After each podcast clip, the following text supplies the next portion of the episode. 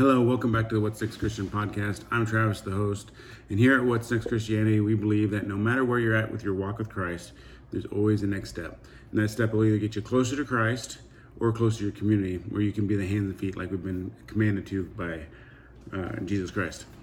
Um, we've been talking about the Lord's Prayer by R.C. Sproul. It's a book where he breaks down the Lord's Prayer um, that he taught, that Jesus taught the disciples and how it pertains and how it gives us the guidelines for um, how we should pray. So early on, we talked about what prayer is and our communication to God, how to pray, how not to pray, um, and then we've been going through Our Father who art in heaven, hallowed be thy name, thy kingdom come, and thy will be done on earth as it is in heaven. And and last week we talked about a kingdom come, about ushering in His kingdom, um, which is a spiritual kingdom here on earth um, and, and, that's us doing the work. And so today we're talking about your will be done on earth as it is in heaven. Um, so the big thing is what is God's will? Um, it's a big question. People ask, "What is? I don't know what God's will is for my life." Oh, I'm just trying to figure out what God's will is for my life. You know, and, and the thing is, is a lot of those times those people who are trying to find the will of God, God in their life, they're not reading their Bibles as much as they should. Um, I can read my Bible more. I know it. I'm trying to do more. Um, man, I've been in this situation where what is God's will for my life? And and the more I read the Word, the more I pray, the more I uh, study, the more and more apparent I, I, believe God's will is coming in my life and what He wants me to do. Um, so, what is God's will? Mr. Sproul talks about um, the term will used in the Bible, there's at least two different Greek words for will, and one and the two most common are dilemma and bolema, and that both means uh, will, um, your will to do something. And so then he also puts up the thought as well: if God is sovereign, He's the ultimate creation, creator. He is the ultimate being in the universe, in in, in all of existence. Um, and he's all powerful, well, doesn't his will automatically get done? Because he's sovereign, you know? And, and examples of his sovereign will was he said, Let there be light, and light happened. He created the earth. That was all based off his will. Uh, when Jesus called Lazarus to rise from the grave, because Lazarus had been dead for four days, Lazarus' body had to obey. He got up because God's will, his sovereign will, happened. But then there's uh, preceptive will. And this is where we get to like the Ten Commandments. Um, and, and, and, the th- uh, and the fact that God wills, it's God will that not one shall perish, yet we know people are perishing every day because they don't know Jesus. So the preceptive will comes because we have free will, and we have the ability to make up our minds. So the word themela, dilemma, dilemma, sorry, I'm, I'm not studying Greek, I'm studying Hebrew. Um, dilemma uh, is, is the word used in your will be done. And the interesting thing about this is it's the same word that is used when Jesus asks if there's any way that this cup should be taken from him. Um, and he says, Nevertheless, your will be done.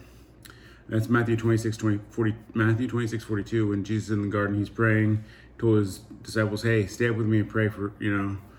And so he says, he went away the second time and prayed, My Father, if it is not possible for this cup to be taken away unless I drink it, may your will be done. So if it is not possible, there's no other way, let your will be done. But please let something else. So he was submitting his will, Jesus was submitting his will to God's preceptive will of what he needed to be done, what he wanted done. And, and so that's what God's will is that let's talk about in this. So the other interesting thing about it is knowing that it's not sovereign is because he says on earth as it is in heaven. Well, what does God's will look like in heaven? Well, angels and the people who are already glorified with Jesus in heaven, they're worshiping God. Um, there's no sin. All of God's commandments are followed. You know, it's obedience and joy. I mean, that's what it's like in heaven. You know, um, R.C. Sproul mentions that in the Westminster Shorter Catechism, there's the question is, is what is the what is the chief end of man? What is the end purpose of God or man? And man's chief end is to glorify God and enjoy Him forever. You know, um, in the book um, Wild at Heart, John Eldredge says um, that the glory of God is man fully alive. It's man fully understanding who he is in Jesus Christ and that he is created in the image of God. And, and so that's the way it is in heaven. Everybody knows who God is, he's holy, holy, holy. The angels are worshiping. The people who have been glorified in Christ are worshiping. And there's no disobedience, there's no sin.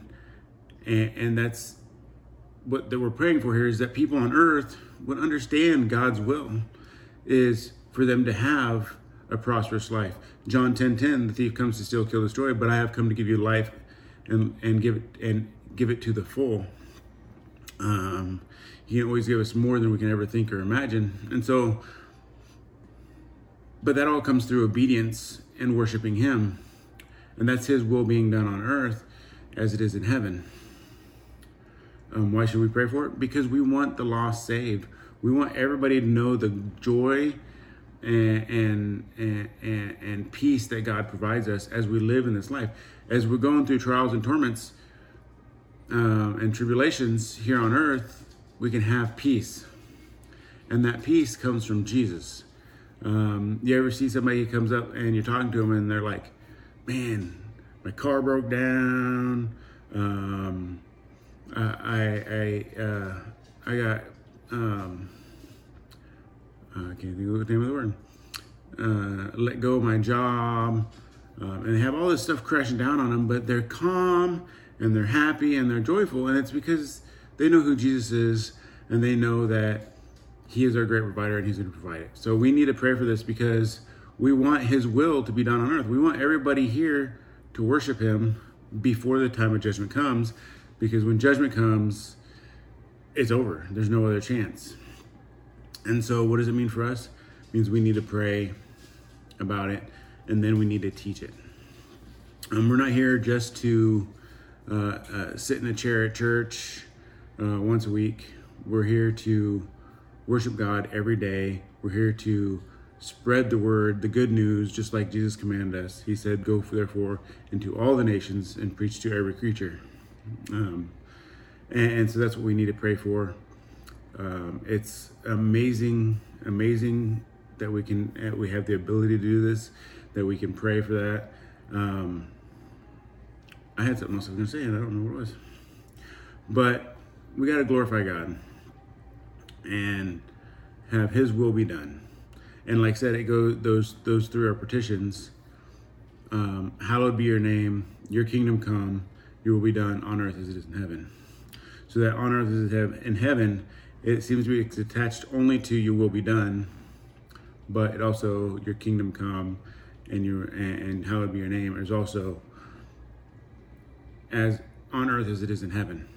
So all three of those petitions are the same. And God, we got to re- revere God's name as holy before we can usher in the spiritual kingdom into our lives and into the earth. And then for people to follow and know Jesus in a way that allows the worship and praise in earth of God's will of obeying and being joyful is here on earth as it is in heaven.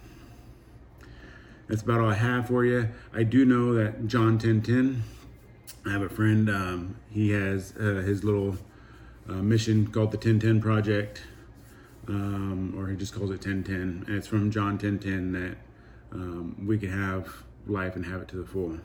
Um, hopefully in a couple weeks we will be able to connect and get him on here other than that um, email me what's next christian at or what's next christianity at gmail.com um, like and subscribe if you're on youtube if you're listening to this on a podcast format subscribe give a rating and review if you want to um, other than that email me at that what's next christian what's next christianity at gmail.com uh, let me know what you think of the podcast. If you have any prayer requests, let me pray for you. Uh, keep a lookout for shorts and reels and whatever it is on all this these little short clips on Instagram and Facebook and YouTube, so that way we can connect a little bit better.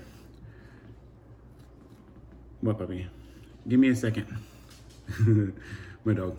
Um, other than that, may God bless you and have a great week. Peace.